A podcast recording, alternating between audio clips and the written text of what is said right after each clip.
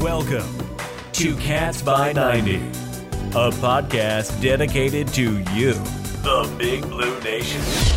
Basketball, football, and the latest recruiting news. If it's Kentucky sports, then it's here on Cats by 90. Now, from SB Nations, a sea of blue, your hosts, Big Blue Drew and Aaron Gershon. Joining us on Cats by 90 podcast brought to you by SB Nations, a sea of blue. Drew Brown, Aaron Gershon here. Um, sheesh, Aaron, it's been probably about 10 days, I think, since we recorded our last podcast, and literally the entire world has changed in that time. Yep. It's a new normal. It, So- it, it, it really is. It's It like a whole is. different world.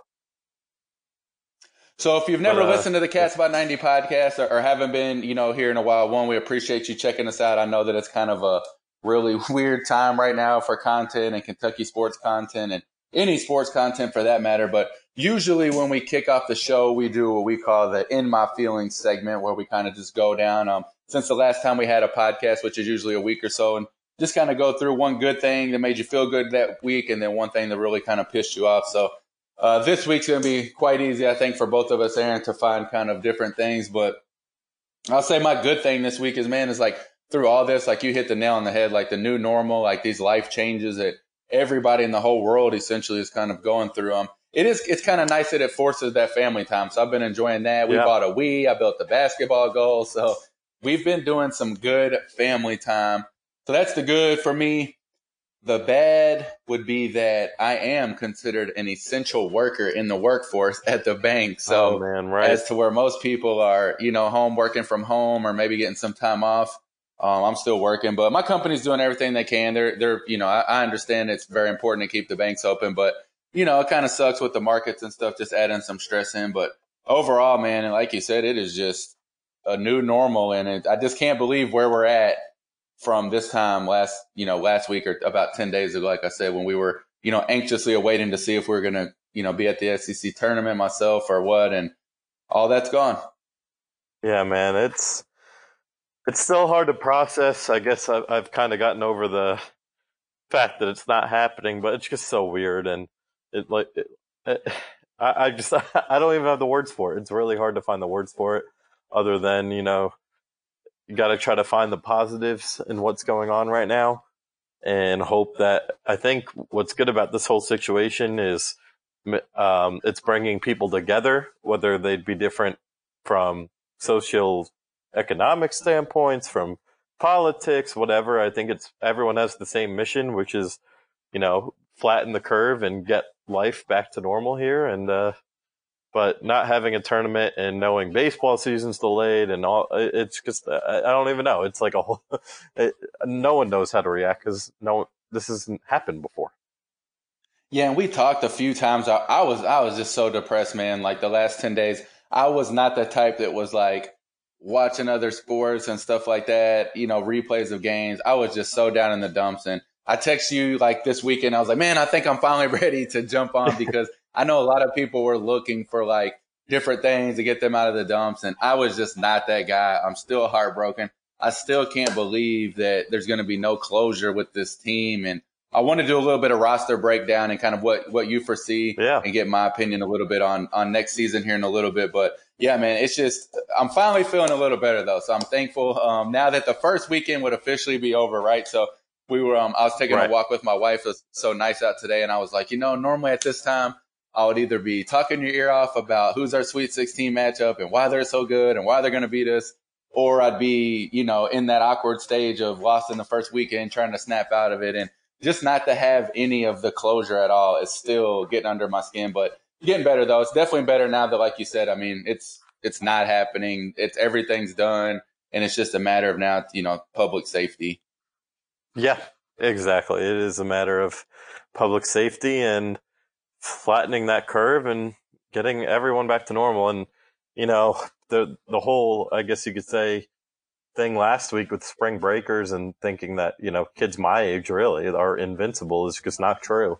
I mean, I've heard people my age on ventilators. I've seen people as young as 28 die from this. It's very serious, whether you're you know, young, whether you're, of course, if you're older. So everyone's got to take this serious.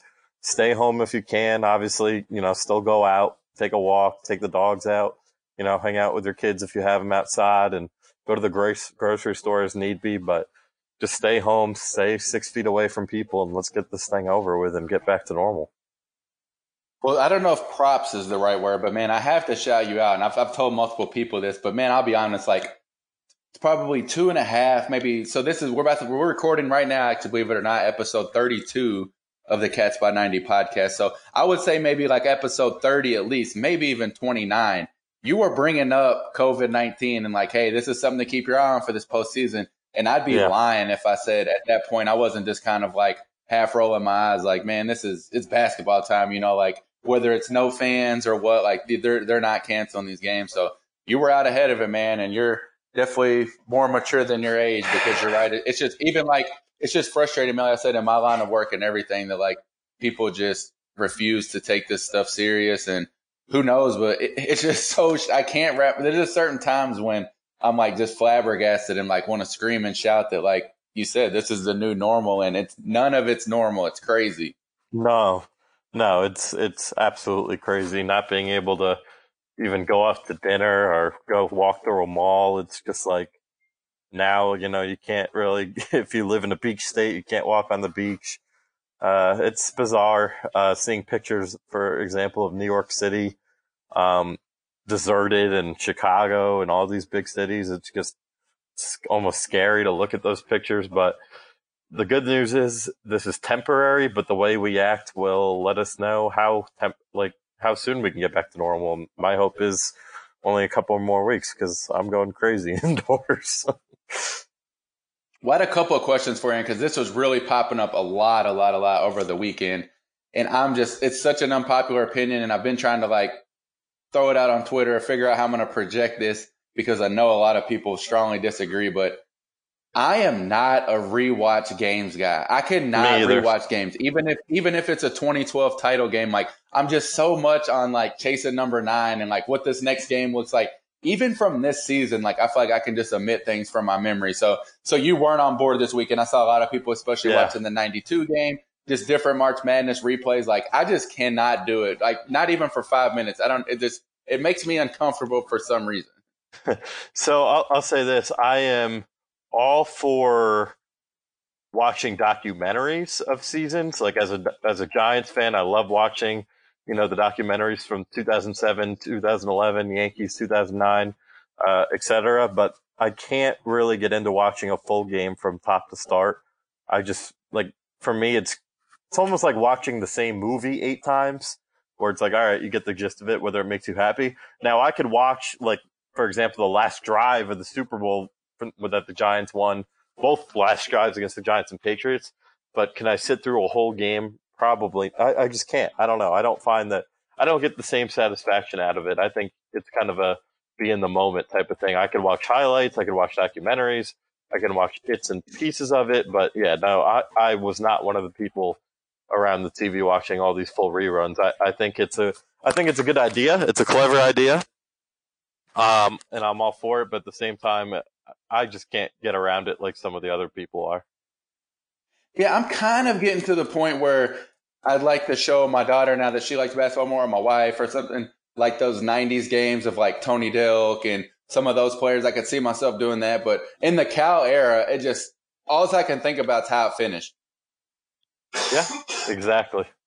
It's it, you just yeah, I, I don't know. I can't. Fa- I, have been at a loss of words really all week, but those we were actually just talking about on the BBI. Like, um, I think it's different if you've never seen the game. Like, I don't know if you've seen some of these reactions of kids watching the Christian Laettner shot, and not not just saying like that. It's so. I think for them, whether they're a Kentucky fan or not. That's kind of cool if you've never seen a game and like it's the game your parents or your buddy, the older friend or whatever always talks about. That's different. But watching these games, like I don't know, the 2012 Super Bowl, whatever, whatever it might be, I, I can't get into it the same. Yeah, I'm with you. I, I, just I don't I didn't even like following. I mean, everybody on Saturday and Sunday was live tweeting these these old games, and more power to them. I wish that I could kind of just disconnect and like getting the feel and, and want to watch that. But I've been so opposite, man. I've done anything just to stay away from trying to recreate sports. I guess like was what everyone's trying to do, and I just uh, I've been kind of running from it. But again, it's been good. I noticed that my screen time on my iPhone was down by like twenty one percent last week, which is huge. Yeah, mine was. So too. there are there are some benefits, and it's crazy too, man. Like, what does every single American and really person around the world say or, or think at least all the time? Which is, man, I wish I couldn't do anything but just like chill in the house, watch Netflix, hang out, eat. And now everybody pretty much is forced to that luxury. And um, but it is, man. Cabin fever is a real thing, and especially if you have kids and Oh, stuff. yeah. So I'm hoping the weather stays stays nice over. You know, it looks like we're gonna get some warm weather. But what are you doing? That was my next question for you, Aaron. Is um, what, so what are you doing? Like, kind of what's your routine now? I know you're not going to to class and stuff. So like, how are you staying in um insane and stuff? Like, what are you doing to fill your time? Yeah, that's a good question. Uh, school is online, so I have that and, you know, getting through work a little bit every day. Uh, doing a little more writing on BBI, a little bit for Sea Blue. Um, and honestly, other than that, I'm here, I live alone, so my girlfriend comes in and out. Uh, the friends that are here, I'll try to see, um, when possible, but gotta play it safe, obviously, especially those who went away during the spring break and all that. Um, a lot of my friends went home. Uh, the only reason I'm here is actually my parents and I talked it over and felt Connecticut slash New York, where I am, is really the epicenter of this whole um, outbreak in the United States. And we just felt for me, uh, it'd be safer to stay here for a little bit. And I'm all for it. So for me, just getting schoolwork done, writing, and trying to keep busy, whether it's working out, um, going out, uh, taking a walk, or playing video games or whatever. I'm just trying to stay busy and again pass the time until this thing ends and i'm really hoping it's uh only a couple more weeks because the cabin fever is real Oh man, I'm telling you, and it's it's just crazy, man. All the scientists, everything that's going is kind of like, you know, this could be a months and months things, and yeah, I just keep going back. I'm like kind of titling up some of our stuff like for the podcast now, and I put like the new normal is not normal. Like it, it's just, Mm. uh, it is just so so unique, man. But again, I'm trying to see the positives in it. It's kind of nice when you're home and you're like, well, hell, I can't do anything else, so you don't feel bad about just sitting around. So there's some inherent positives, I think, but it's definitely kind of crazy um, times right now. Another thing too, I was Yeah, going to bring yeah. this up at the end, but since, since we talked about um, kind of like you mentioned documentaries and rewatching games, did you see? I am excited for this the the Rex Chapman um, E60 that's coming out um, on Friday. Have you seen that? yeah i'm really looking forward to that obviously rex um getting to know him a little bit i've talked to him a couple times and just his whole story is fascinating and i think how they're portraying it is like the three if you can correct me if i'm wrong but it's the three lives of rex where I think that's how they're kind of doing it, where they're going to go through the stages of him, obviously as a basketball star, and then obviously had the downfall with the opioid addiction he fell into, and his trouble with the law, and then how he overcame that, and to kind of how this whole block or charge thing he created on social media has kind of brought him back to life in a sense, and obviously he's been a lot more involved again here at UK. So um, I think that's how they're doing it. Might be wrong, but uh, obviously, um, now that I know him a little bit, I'm really, really curious to see uh, the work that ESPN put together there. Usually, E6, E60s are uh, fascinating and on point.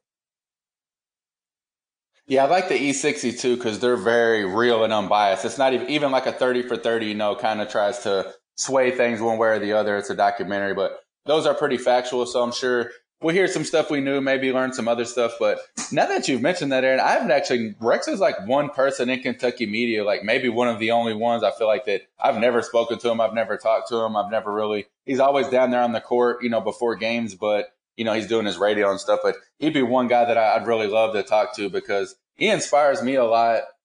You know, not only his story, but just like how comfortable he can be in his own skin. And like even on his Twitter, Mhm. you know, he'll push the boundaries. Even if it's something I don't agree with, I can just appreciate that like he just is who he is. And I'm sure we'll see a, even more of that probably with um the E60. And, and the two of us will definitely probably learn some stuff about like his early time at Kentucky and early in his career since, you know, guys that was back in the, you know, late 80s type stuff. Yeah, no, he's a his whole story is really is just fascinating, and yeah, it, I really can't say enough. E60 and 30 for 30. Um, all those are just so so good. They do such a good job, and I'm not sure which. Um, usually, it's kind of like the guys who do outside the line. So Jason Stark now is one of the big guys for that. There are a couple other journalists who put these together, so I'm really interested to see who it was that put it together. I think it, that's already been released, but I, I don't know. The whole thing should be fascinating. It should. It should. All right, real quick before we get going, I want to really break down. I, I, I guess I don't know if breakdown is the right word, but just kind of give really initial high level um, predictions and kind of things on next year's roster: who stays, who goes, how the freshmen have an impact. Because let's yeah. face it, we're going to be talking about that shit for a long time. Um, but I'm excited because I hadn't thought about it too much. I want to see what you think. Um, but before we get into next year's roster on the Cats by 90 podcast, let's take a quick commercial break here.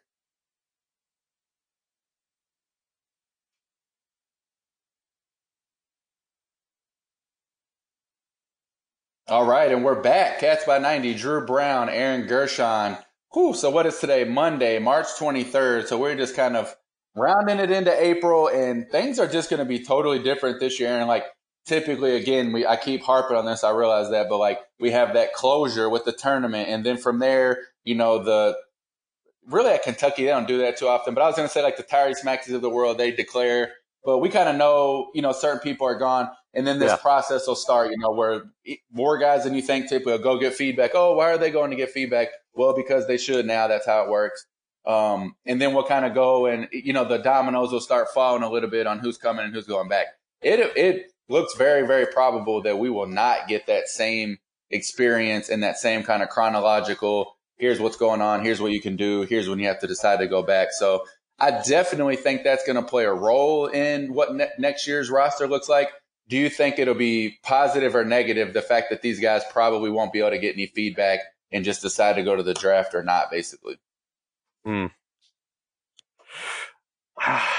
you would think that would lean guys who are kind of 50-50 or you know kind of i don't know not close whether it could go either way you would think it would encourage those players to stay but at the same time, what's interest the interesting thing about this year is it's a pretty overall. It's not the strongest draft class. Um, you have a lot of guys. There just wasn't many. You know, there wasn't much star power in college basketball this year. That was the story of the year, right?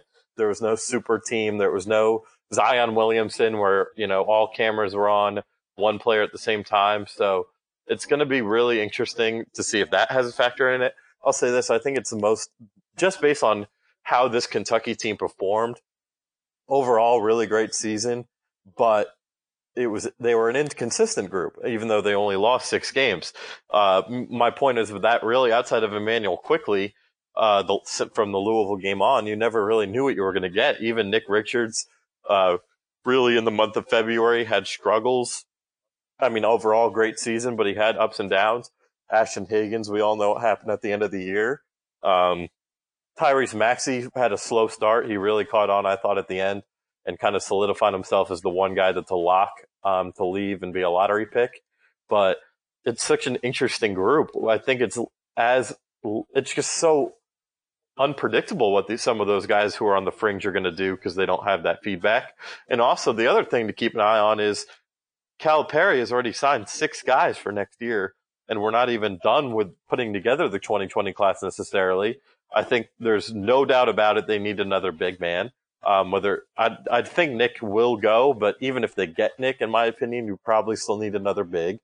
Um, so it's really really interesting this time around, and I think it's going to be there are going to be surprises, and there's going to be um, a lot of just a lot of things people aren't expecting because it's just wacky with not having the feedback and just kind of where these guys stack up. And if you look at the mock drafts, the only one you see consistently in the first round is Maxey. Hmm.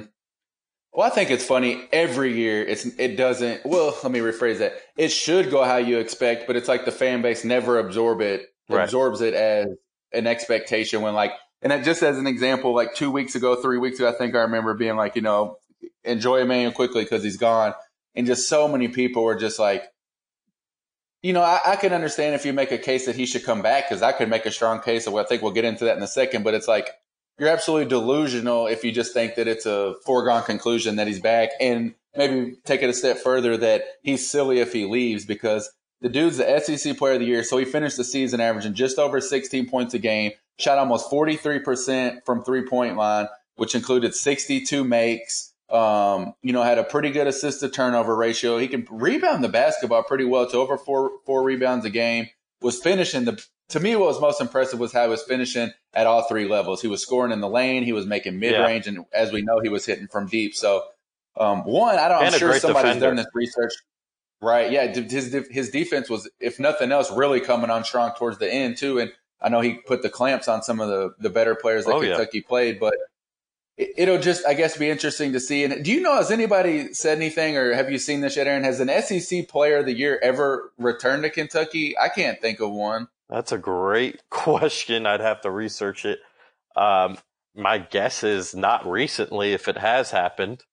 Um, but it's just it's just weird because it. I think what is so interesting if he were to come back is next year you're probably not going to have Tyrese Maxey, Ashton Hagans. I just have a feeling, given the circumstances, Maxey's gone. Of, yeah, Maxey's gone. That's the one given. Um, with all the uncertainty with Hagans and the messiness at the end, and the fact that we both know, everyone knows, and he made it clear, his goal coming in here was to be a one and done that didn't happen. So would he really come back for a year three, especially if there's a little bit of bad blood between him and Cal and whatever? Um, so what that would mean is Immanuel would probably be your starting point guard next year because remember he's a point guard. That's his natural position. So it would give him a chance to uh, show what he can do on the ball. Uh, we know what he can do off the ball as a shooter and getting into the lane. But now you know see him maybe get a little more creative as a passer and still get into the lane and create his own shot a little more than, you know, being a catch and shoot guy. So I think that could only help him coming back. I don't think he's a guy where he could really lower stock, but obviously the one way anybody can lower their stock, whether they're Zion Williamson or they're, you know, just a fringe should I stay or go guy is injury. So you also got to think about that.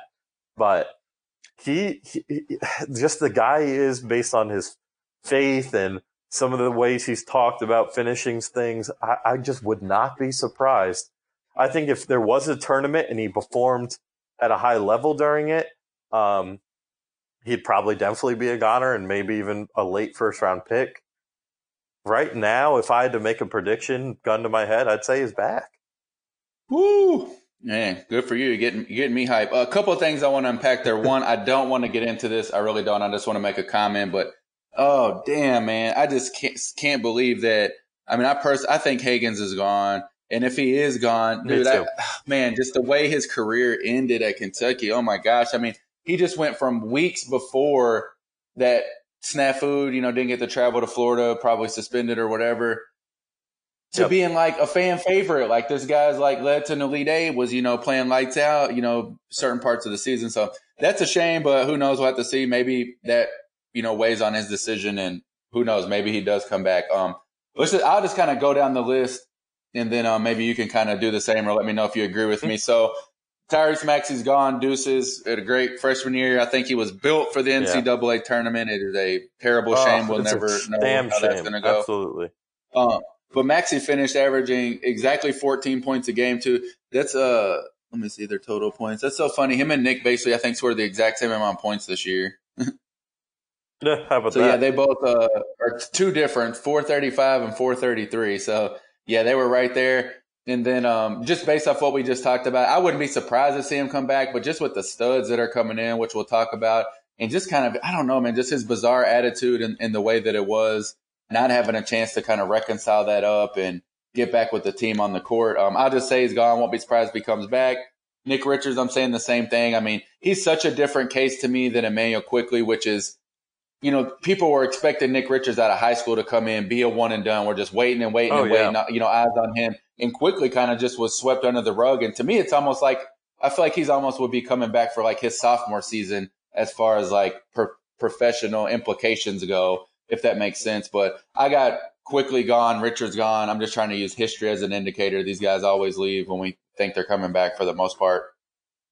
Then that Yeah. to me is where it gets tough um, with EJ Montgomery because I just don't know. I wouldn't. I've done this. What this would be the third year in a row I've done this with EJ now.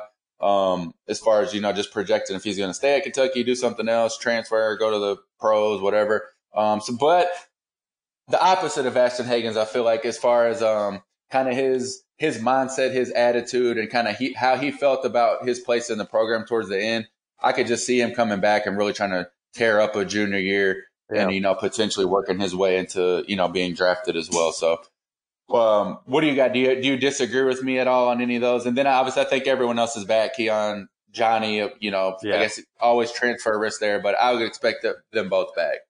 Definitely expect them both back. I thought I said for a while I wouldn't be surprised if Juzang was a transfer guy, but kind of the way he carried himself toward the end of the year and just the way he talked to at least me and the rest of the media, I don't get that sense anymore. I think he's a guy um, that is committed to this. He's all in, so I I definitely expect him back.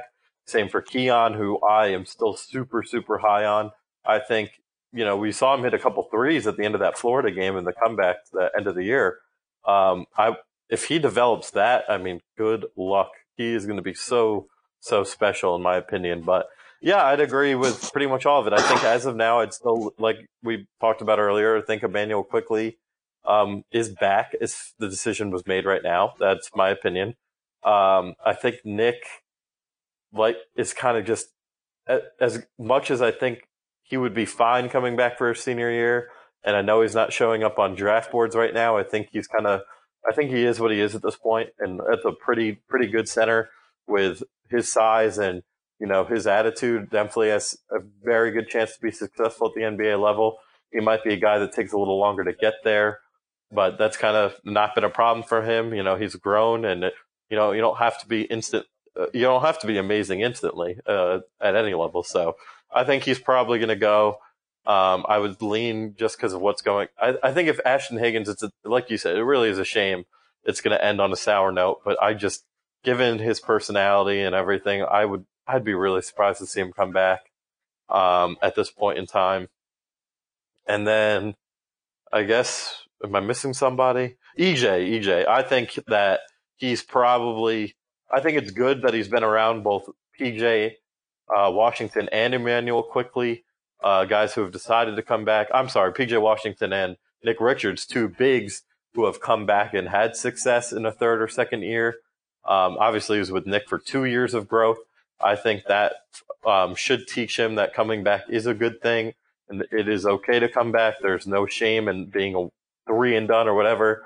I'm kind of follow the Nick, kind of I like to call it the Nick Richard slash Willie Cauley Stein uh, three year track, and that's just fine. So I think he will come back. Uh, I I would assume now with the whole assuming they keep the rule with all the crazy stuff going on in the world that you can test the waters, hire an agent, and then pull out. I would assume he goes that way. I wouldn't be surprised if really everyone but Maxey, I think Maxey will just go, goes that way and then makes an educated decision once they kind of have a better feel of things. But yeah, I would say I'd say the guys you expect back are definitely Keion and Johnny. I wouldn't be surprised at all to see Immanuel back, and I wouldn't be surprised at all to see EJ back. Other than that, I think uh, you're probably looking at the six freshmen and hopefully a big, whether it's a transfer or one of these um, high school kids still on the board. Do they? I wonder what the scholarship situation is like because we just made a case that every crazy. single person can come back, but Tyrese. And then let's go through the 2020 Well- commits. Which, go ahead. Well, real quick, there is still it's still possible. They're still weighing this option. There hasn't been any, whether you agree with it or not. Um, they could grant winter athletes an extra year because they didn't get the postseason. Now, I I we thought they had were John leaning Clay. towards not doing that, right? They are, but it's still open. March 30th is when we'll know. Okay. Um, and I talked to John Clay, uh, the Herald leader, obviously a legend around here. He is unbelievable, uh, all UK sports. But um, he he, I agree with him. He doesn't think he thinks because it is a shame that they obviously didn't get to go through the postseason um, and all that. But he does think that it's probably they got a full regular season where these spring athletes who absolutely deserve um, another crack at things Um, only got a couple of games in some cases, so it's still possible. And if that happens for Kentucky, it's a guarantee Nate Sestina's coming back. Uh, John Calipari said, and I'm not surprised because Nate Sestina is not an NBA guy. Uh, if he continues to further his basketball career, it's probably going to be overseas. So coming back and let's face it, Kentucky needs depth in the front court. It would help Kentucky to get him back. So that is a it's a small possibility, but it is possible, and you got to keep an open mind until it's ruled otherwise. You could have a Nate Sestina back too. I think that's probably one of the if the biggest issue with allowing these other players, you know, 5th mm-hmm. and sometimes sixth year eligibility jam. is that is that scholarship number, yeah. And then too, I was thinking from the beginning, like if they do that, like let's say you know, a player like Nate Sestina or something, they're, you know, finishing up their career at Bucknell and they're 100 points from being the all time leading scorer. And like stuff like that would just be so skewed. So I don't know how you would do it. And it's just a shitty situation and it sucks for those involved. But I would yeah. be blown away. I think it's pretty much foregone conclusion that they, they won't do that. But as far as the guys coming in, man, and I, it's like every time I go to look at this, I forget about somebody because damn, they're bringing in, I mean, six bona fide players. And I'm trying not to make the Kahlil Whitney mistake and get too excited and or maybe better way to put it is like locks on certain people. But damn, man, I didn't even realize Terrence Clarke has worked his way up on 24 7 sports to the number four player in the country, the number one yep. guard. like, amazing number one yeah, shooting guard. Piece. We know BJ Boston has just been shredding um, all summer. And I think he's probably now the player I think fans are most excited to see. And, you know, that could be that potential, you know, lottery pick too as well. Then we know Devin Askew is going to, you know, likely be running the show at point guard. Isaiah Jackson, man, I've been seeing some freak highlights from him, kind of like Marcus Lee esque, yeah, um, pogo stick, ton of potential. Hopefully, a great rim protector. Um, I think that'll help Kentucky a lot. And then the most forgotten by far, because I feel like I used to say Caramon Fletcher, but he's starting to get a little bit more accolades. I know Jack Pilgrim from our boy from KSR went down there and stuff to, to see him play, but Lance Ware, man. Mm-hmm. And I got Aaron, I got so much positive feedback this winter at, at those tournaments that I was at um, about Lance Ware and just like just him just straight up oozing potential and um you know one of those guys that's just like one summer and then the following summer is just like a totally different player and that was a trajectory he's on so the, either way no matter what we, we just discussed returning man the cats are going to be straight up loaded next year yeah they'll definitely be and they're going to reload and i think again, it'll kind of be, I think it'll be pretty similar to this year where you're going to get guys that come back and you're obviously going to have a pretty large group of newcomers. Obviously, next year's large group is going to be closer to that 2017 team with Knox and Alexander and Vanderbilt and on and on. But you're also going to get more returners than usual, which is a good combination, in my opinion. Um, I think I'm really impressed the most by BJ Boston. I know it's kind of the easy pick, but not only is he on the floor playing against the best of the best in high school basketball at Sierra Canyon with LeBron's kid and everyone's kid seems to be out there, but really impressed with, um, he went on Twitter. I think it was last week and was saying, hey, I've been thinking about the BBN and how bad he feels that they don't get to watch a tournament run this year and how excited he is to embrace them and play in front of them next year. And to me, that's mature because you don't get you don't see that from every kid because this fan base is so crazy where they will love you no matter what, but they will also hate you in moments and they will go on social media and rip kids, which is not always the case um, at other schools because these are kids, but these kids get criticized more than your average kid. That's for dang sure. But he already seems to be embracing it. Uh, I think he will be a huge success here. I'm not saying he's going to be the next Anthony Davis or next star freshman that's a lock to be a top five pick. But I definitely think he could be similar to Tyrese was this year, if not a little better. I think the biggest difference to guy, and we'll, I, will do this comparison a lot moving forward between a guy like BJ Boston and, and Kahlil Whitney, who I'm not going to call the kid a bust, but you know, didn't wasn't what we expected, you know, from the, the summer fall. Right. Didn't pan out. I think the biggest differentiator in those two players is that BJ Boston can certifiably handle the ball. He's a great ball handler yeah. at his size. So, and, and that's not going to change. You know, he's only going to become a better ball handler. So his ability just to create his shot, I think, is is what's most exciting. And one thing too that sometimes I feel like doesn't get talked about enough is like the kids coming from Sierra Canyon with LeBron and D Wade, and you know, just by far the with Bronny on, you know, all that kind of stuff. Like the spotlight, the lights are there. Like I think he knew what he was doing. You know, talking to the Big Blue Nation. Like I feel like he's ready to be a pro, and he's going to come here. You know, looking to get that type of development and basically just fit in great.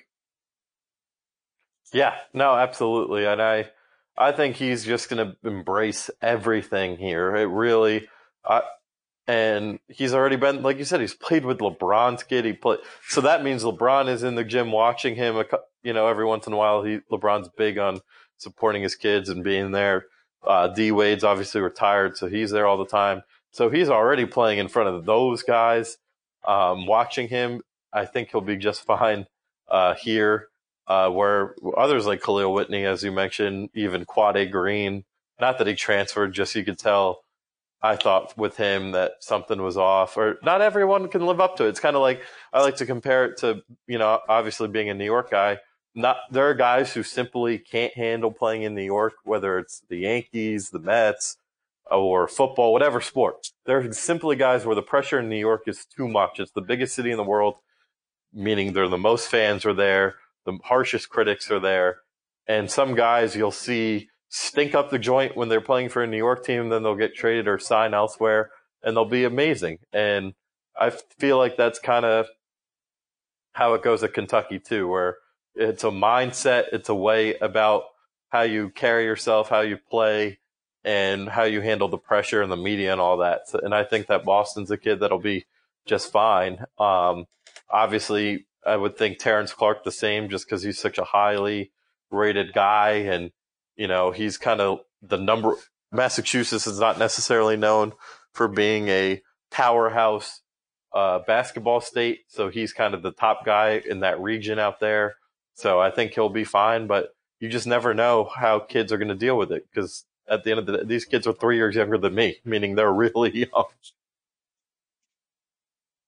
Terrence Clarke too, man. That I mean, I think that I said I've said like a I don't know maybe last summer or something that you know I think think that he has number one pick potential, and I stand by really with both those guys. I'm not predicting that or anything, but I think they both have the pedigree um, to come in here have a monster season. And who, can you imagine those two guys playing alongside a lethal scorer like Immanuel Quickley, Though I mean, this next season has the chance to just be absolutely stupid. And I'm going to do a little research for next week and see um what the scholarship numbers do look like because I don't know what they do. I mean, if again we made a case for every single player to come back, um, pretty much except Tyrese Maxey. So like, what do they yep. do? I mean, they got six guys coming in, only Nate leaving, so it's gonna be weird. I don't, I don't know. I mean, well, I, one I know thing to keep in mind is, yeah, one thing is Cal never fills his roster completely, so there is always right, yeah, a, we a couple open spots yeah. that are not filled.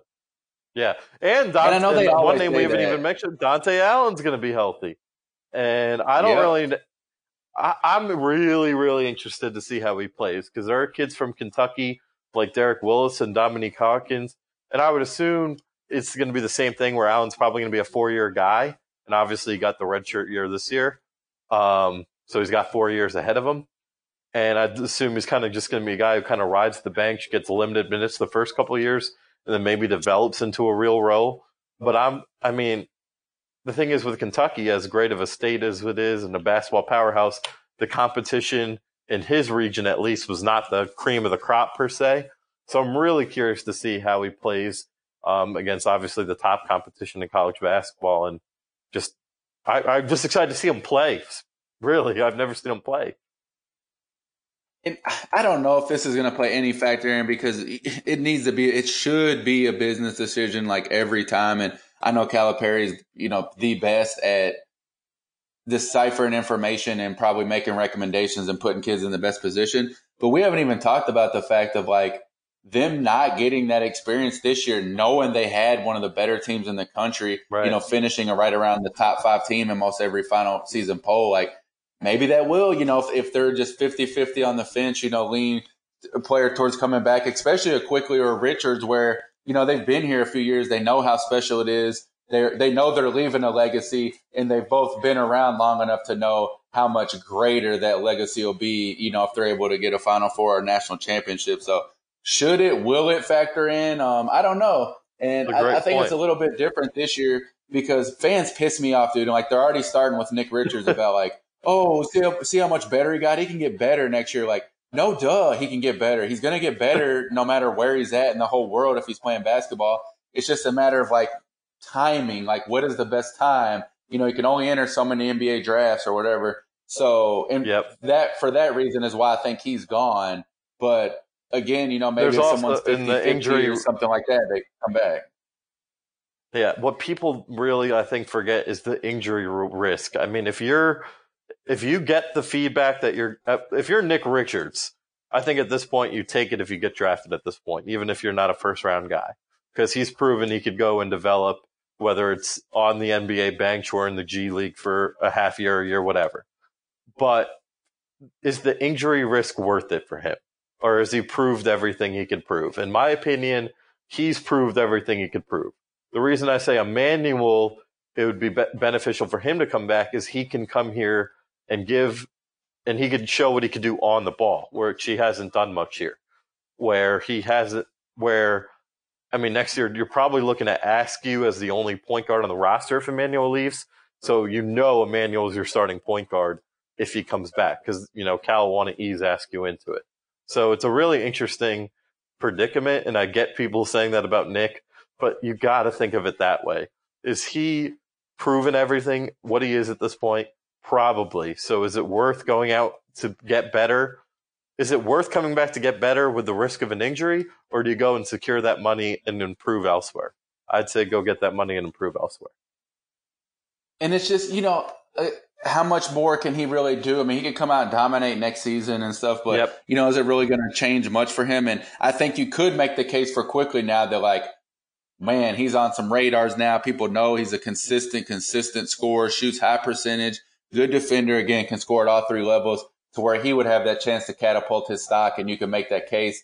And you could also argue it each way whether or not it's better to come back and play on this loaded team with all these superstars coming in, or if it would be, you know, or if that would be more of a reason to go ahead and go and test the waters. But I know one right. thing, Aaron, we will have a good months and months to discuss this because it's about all uh, there's going to be to discuss for the foreseeable future as we adapt to the new normal. That's my thing now, the new normal. Let's just my big thing is I'm gonna I'm not gonna exactly quote Dick uh, Gabriel because uh, it's not necessarily it's to the point where it's saying one curse word whatever. But he just don't let it mess with football season. Let's get football underway on time and have a full season mm-hmm. of that at least. I mean, this Kentucky season football wise, we'll probably dig into more the next few weeks, is if you look at the schedule having obviously the SEC East slate, you get to go to Auburn, you have Mississippi State and Mike Leach, um, two MAC teams that were in bowl games. It is a huge chance to prove uh, that this program is legit and is definitely trending upwards. Um, and to do it for a third straight year, this football season is, to me, the most excited I've been um, since I've gotten here, even though kind of knew uh, they were going to be much better the last year with Josh Allen and Benny. Didn't know it would be that good, but thought it would be pretty good. And then last year had a pretty good feeling. So just don't let it mess with our football season. Get it on time. I, I already hated enough that uh, the opening the game is going to be on the same day as Derby Day, and they're going to have to compete. But just give us football on time. I hear you, man. I think that's kind of where everybody's at. Is just seeing how long this is going to last, sticking in, you know, trying to hang to the fall, and hopefully things get back to normal. But we're going to stay positive. I know, man, this was great yes. therapy for me. Hopefully, we had some listeners. Honestly, I, I, said over the last few weeks, I've been kind of just dreading it. Like, I just can't pop in back into place. But I really do. I'm feeling better. The world's still spinning. Um, makes me really happy to discuss that just absolutely stupid roster for next season. And but I will catch you soon, man. We will definitely do this next week and um, be safe out there. And hopefully you can kind of yes. acclimate to everything and um, look forward to next time. Thanks for listening. Make sure to follow Cats by 90 on Twitter at Cats by 90. You can also follow Aaron and Drew at A Gershon 99 and at Big Blue Drew 33. And remember, no matter the opponent, it's always Cats by 90.